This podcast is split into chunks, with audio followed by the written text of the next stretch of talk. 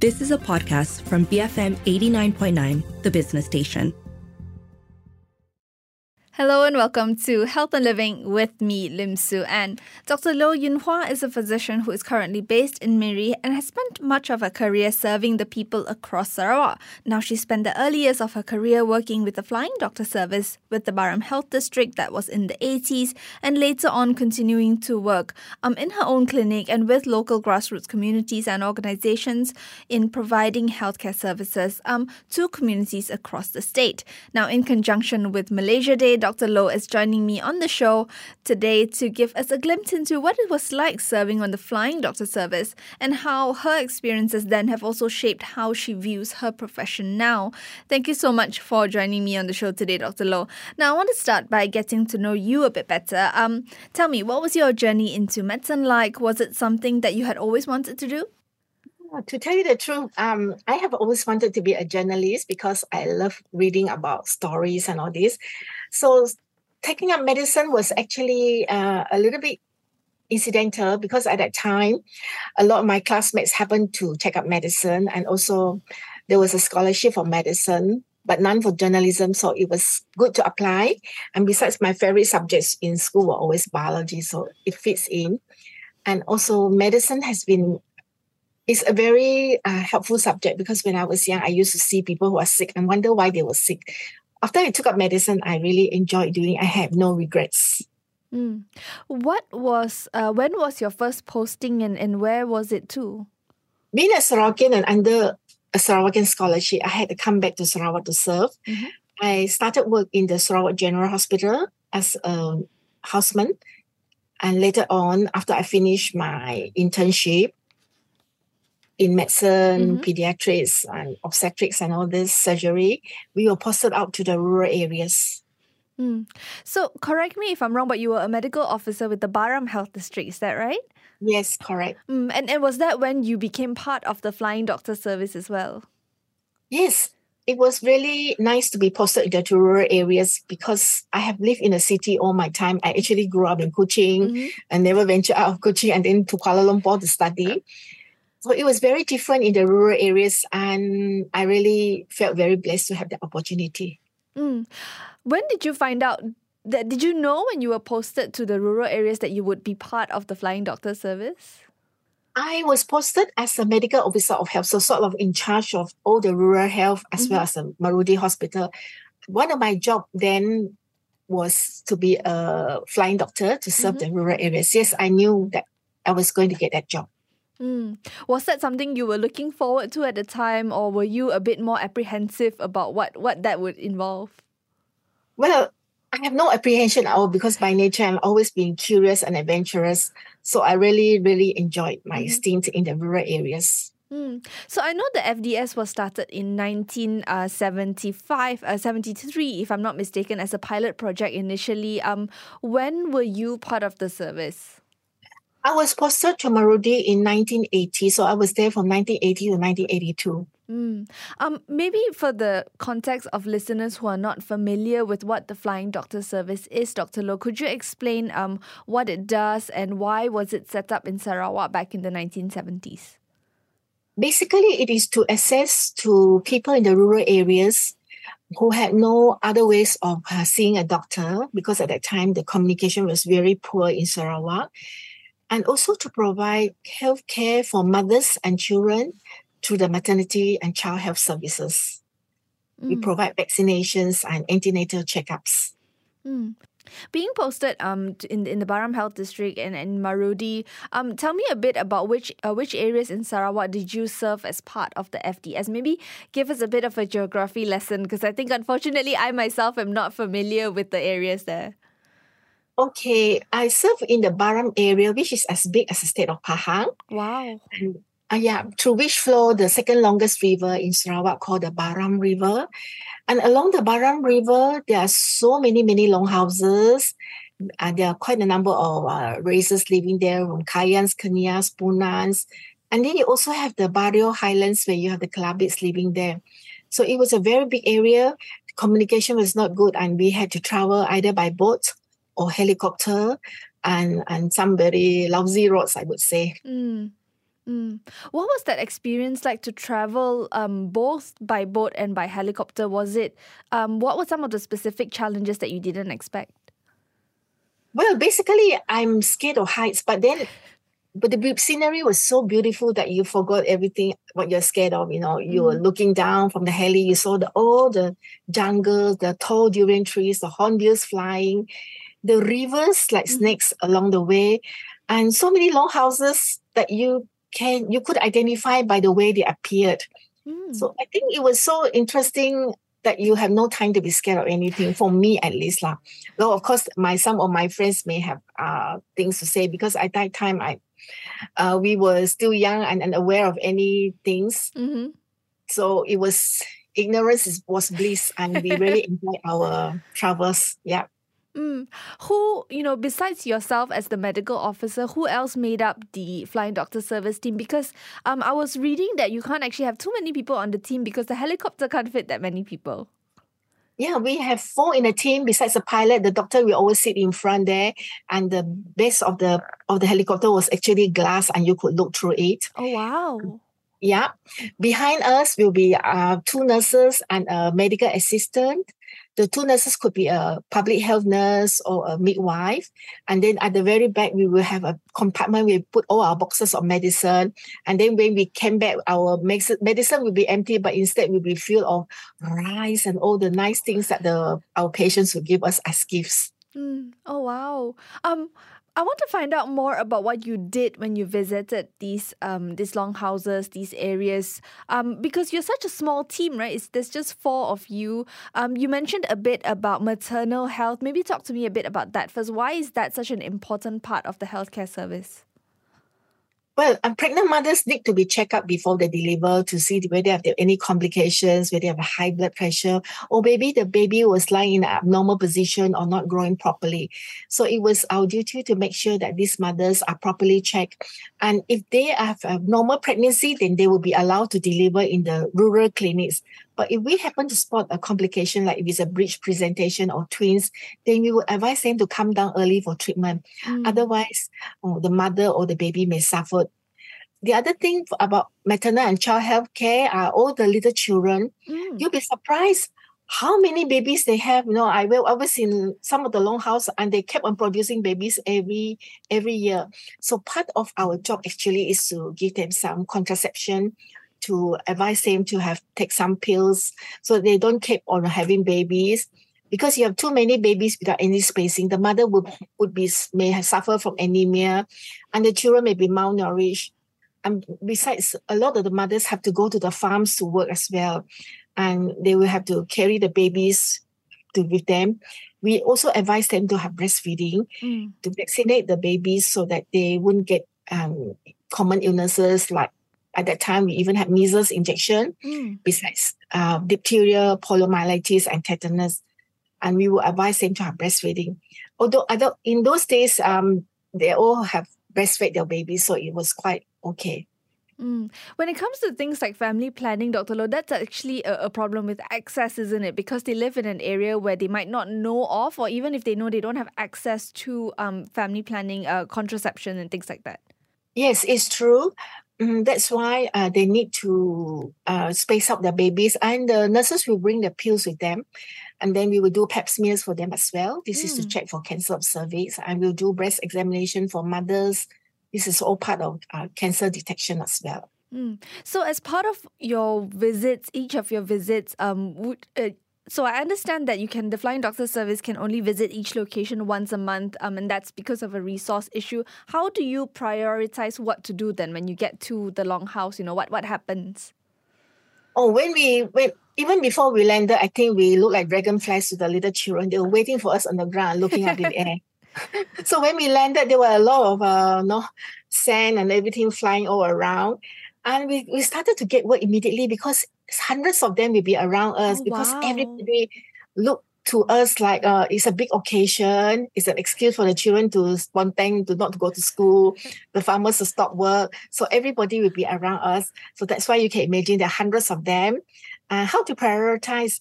the we have an MA or a medical assistant. He will screen all the cases. Of course, the the the, the more sick ones, like those who have chronic cough or very bad skin diseases, or malnutrition, or once in a while high blood pressure, all this, they get referred to the doctors. Mm-hmm. They, they, they, and the, all our assistants are very, very good. They are very skilled and very, very fast with their work as well. And the two nurses will get we get to looking after the mothers and giving the injection. So it was a great teamwork and we could always finish our work on time because we normally wouldn't want to stay overnight in a location because the helicopter couldn't fly at night. So we had to leave before the sunset. Mm. What would happen, Dr. Loh, if, say, for example, you know, you don't have the medication that, that a patient needs, or if it's a patient is in a serious condition that they need to go to a hospital, right? What, how would you manage those kind of situations? The flying doctor actually served as an air ambulance. It was actually modeled, mm. I think, after the Australian flying flying mm. doctor service, which started in 1928 in Australia. And I happened to visit Alice Springs in uh, in Australia to see the flying doctor museum. So it, it, sort of reminded me of my past days. So when we don't we don't have the medicine and the mother is is very sick, for example, she has obstructed labor, the baby mm. couldn't come up, then we had to arrange for medevac. Or if somebody has uh, a very, very bad uh, infection, pneumonia, or or even they have a fracture, or they sometimes we do have we did have a lot of timber accidents in those days. Mm. And we wish could be life threatening, then we would arrange for helicopter to fly them over mm. instead. Yeah. Mm. To the nearest hospital, I mean. All right, we do have to go for a quick break now. On the show with me today is Dr. Loh Yunn Hua, who is sharing more about her long career working um, in the Sarawak healthcare system and her early years serving rural communities in the Baram district through the Flying Doctor service. Now we'll hear more from her after a few messages, so keep it here on BFM 89.9. Welcome back to Health and Living with me, Lim Su Ann. You're listening to a special episode in conjunction with Malaysia Day, where we're hearing from Dr. Loh Yunn Hua, um, a physician who has been based in um, Sarawak from the early years of her career. Now, Dr. Loh has been sharing, um, in particular, about her experiences working with the Flying Doctor Service back in the 80s when she was assigned at the Baram Health District. Um, now, Dr. Loh, how different are the health issues that you see in these areas compared to what would you see, or uh, what you would see when you're back at the clinic, for example? Well, in rural, urban areas, we are, you know, we have a desk life. We, I think we have more psychological problems like depression, anxiety due to the stress of work or family. Mm-hmm in contrast, the people in the rural areas are were more happy, lucky, happy And uh, luckily, uh, in those days, they didn't have uh, fast food, so they were taking quite a good natural diet. And communi- non-communicable diseases like diabetes and hypertension were not very common. So it was different in that uh, we have all, more of the communicable diseases in rural areas, but not so in the rural areas. Mm. Uh, so, what kind of um, diseases would be unique to um, rural areas? Mostly because they stay in long houses, they in close proximity, so they are more prone to infectious diseases like mm. skin diseases, especially scabies. We see we saw mm. a lot of scabies, and coughs and colds. Mm, so it's mostly mostly like com- these are ordinarily communicable diseases. Mm. So you would be prepared to deal with all of this because you know that these communicable diseases would be present in these communities, right?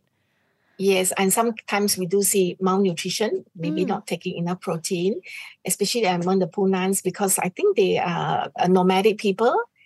They don't eat a lot of fish, and they don't have, so they, they are not so balanced their diet. Mm. What were your interactions um, with the villagers like? You know, because like you say, when you arrive, they're always there to greet you, right? But what is it like when you're interacting with them one on one as well? Well, uh, it was a very cordial and friend, friendly interaction. Um, even though sometimes they speak in their own dialects, for example, Kayan, Kenyah, Punan, Berawan. Mm. Most, most of them could speak um, in uh, Bahasa. We mm-hmm. communicated mainly in Bahasa. And um, along the way, we managed to learn some of the indigenous languages as well. So it was quite fun learning from each other. And whatever we could not understand, we always use sign, sign language. And whenever, whenever anything didn't get through, we just had a good laugh. so really, you just make do with what you can, right? Yes. Mm. Um, um, with indigenous communities, Dr. Loh, you know, we know that they have their own culture, they have their own way of life, um, and this always includes traditional medicine as well. How did you reconcile that with the healthcare services that you and your team came in to provide? Because um, were they receptive towards it? Did you have to do some convincing? How do you talk to them about it? Surprisingly, the people were very, I would say, obedient, much more than the urban people who will challenge you when you say when you say they have their. Huh? Oh, they were very obedient and they and they they really listened to us. Considering uh traditional folk practice, I think the people have knowledge that have been passed down to their generations mm. from grandmothers, grandfathers. For example, if they had a cut in the hand, they would use certain leaves to put on them. Um, if they have cold uh, fever or something, they had the traditional thing. So we accepted them mm. as long as um, um, as long as they are not harmful, mm. and and also they comply with what we prescribe as well. Mm. So that's really like a, a, situation where you see both traditional and modern medicine complementing each other, right? It's not choosing one or the other, but if it works for you and as long as it doesn't harm the other one, that's fine. Yes, and I would say coming back to interaction, um, I still maintain my friendship with all those people in the Ulu when they come down. Mm-hmm. They come and look for me. I still have so many photographs of them and even paintings about them. So wow. we were really friends for all these years. Mm. You've you've been based in Sarawak all these years. You're now based in Miri. How has from as as a healthcare worker, right? You've seen you've worked in the government service, you've worked in your own private practice. How do have you seen access um, of healthcare services in these more rural areas change over the year? Have has it improved, um, or are there still problems? Definitely, it has improved a lot because we have more roads nowadays. Mm. The last time when we went to Bario, we only had to fly, mm-hmm. but now they had some roads though, not very good roads, but it took very long, 12 hours. mm. And also to many, many long houses nearby, like the Mulu Cave, Long Terawan, all this. You could go by one or two hour to Marudi using roads, reasonable roads, but mm. still much to be improved. Long Lama, there most of them are accessible, so that's why uh, they could come down now. I would say much better accessibility now. I only wish that they could improve even better the roads. And talking about availability of um, health services, mm-hmm. recently I heard that there were some doctors from Semenanjung who refused to be posted to Sarawak. Mm-hmm. But I would like to tell them Sarawak people are very nice, and though the roads are not so nice, and I have known of many West Malaysian doctors who have come here and they didn't even want to leave Sarawak and have make it their home already. So do come over. We still need more doctors. And as long as we practice as a doctor with an open heart and stay true to our commitment to serve, I think uh, your journey as a doctor will be a very enjoyable one. Hmm.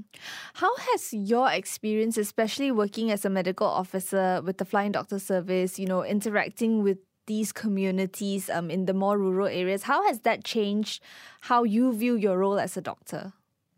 Oh, I always told people that my the happiest days of my life as a doctor was when I served in the rural areas.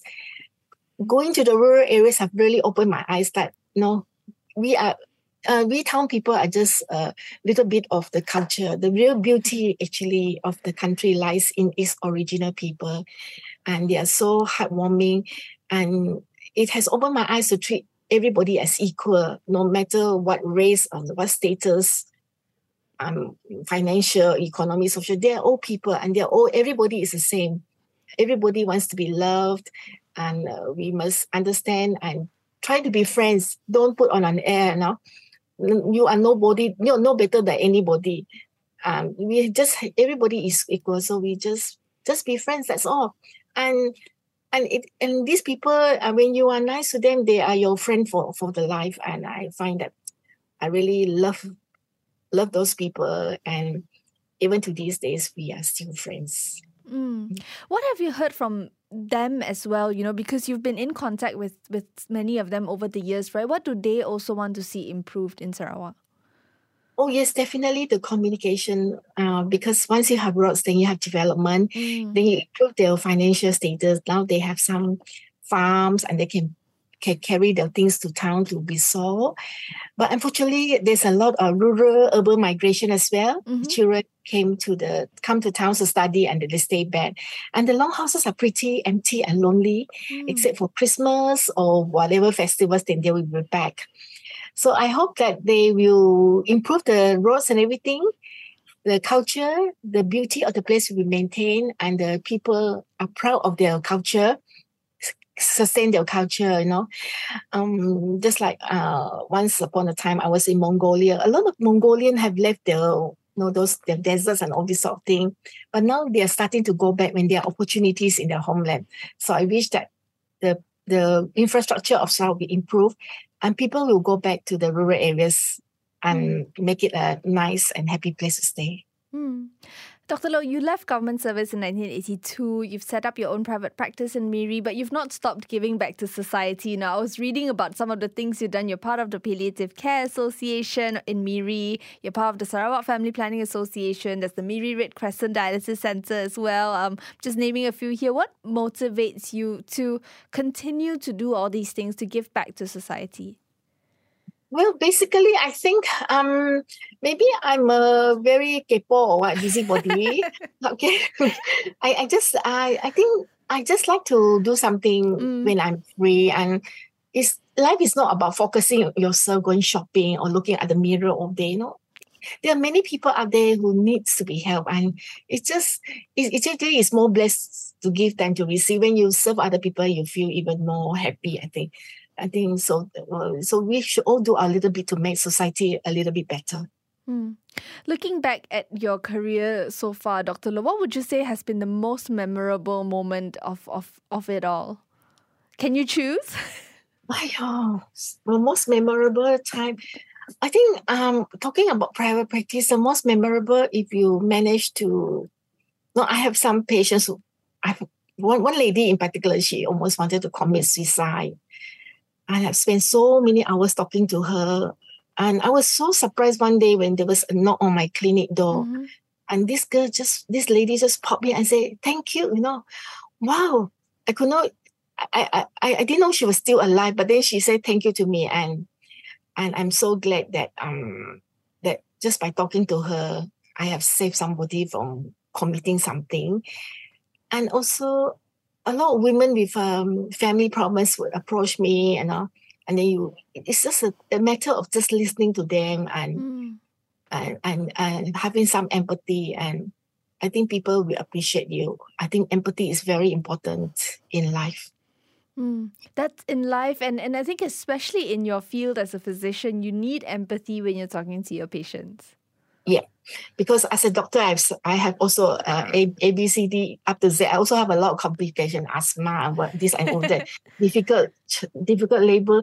I have a lot of uh, I suffer a lot myself. Have been to operations, so so after each time you suffer, I have dengue fever. I have so many things, osteoarthritis, everything, knee pain, backache, and all this. So and fracture also.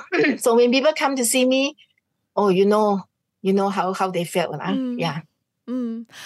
You've also contributed to a, lo- a lot of um, good health and well-being issues throughout your career. Um, I, I saw that um, back in 2021, 2022, you were awarded the Miri City Mayor's Award as well for that. Um, what do you hope for um, things, especially when it comes to healthcare issues, to continue improving, um, especially in Sarawak? Especially in Sarawak, um, I think prevention is better than cure because I think Sarawak is getting like to be a lot like any other Western country. Mhm. We have a lot of fast food and people have uh, diet related problems, you know, lifestyle. They have diabetes, hypertension. You know, people eat a lot of salty and fast food, especially the younger uh, younger people. Mm. And recently, I joined the Tzu Chi, you know, they have this uh, total plant food Mhm. and and and it, wa- it was amazing how they instituted a 21 day plan on total plant food and how people's diabetes blood pressure cholesterol was all controlled so i think pe- people should have more knowledge about healthy lifestyle to prevent because once you have diabetes and hypertension you you get stroke heart attack and dementia all these are related Mm. so to have a long and happy life, do what we can. We can't stay away from our genes, but we can modify our lifestyle. I think it applies not only to Sarawak, but to everybody in, Mm. in general. Mm. Thank you so much for sharing all of that, Dr. Loh. It's been very inspiring to speak to you. Thank you, Su Ann. It's a pleasure talking to you. I've been speaking to Dr. Loh Yunn Hua about her experiences working with the Flying Doctor Service with the Baram Health District in the 80s and how it has shaped her work as a physician in conjunction with Malaysia Day. I'm Lim Su Ann, and this has been Health and Living BFM 89.9. You have been listening to a podcast from BFM 89.9, the business station. For more stories of the same kind, download the BFM app.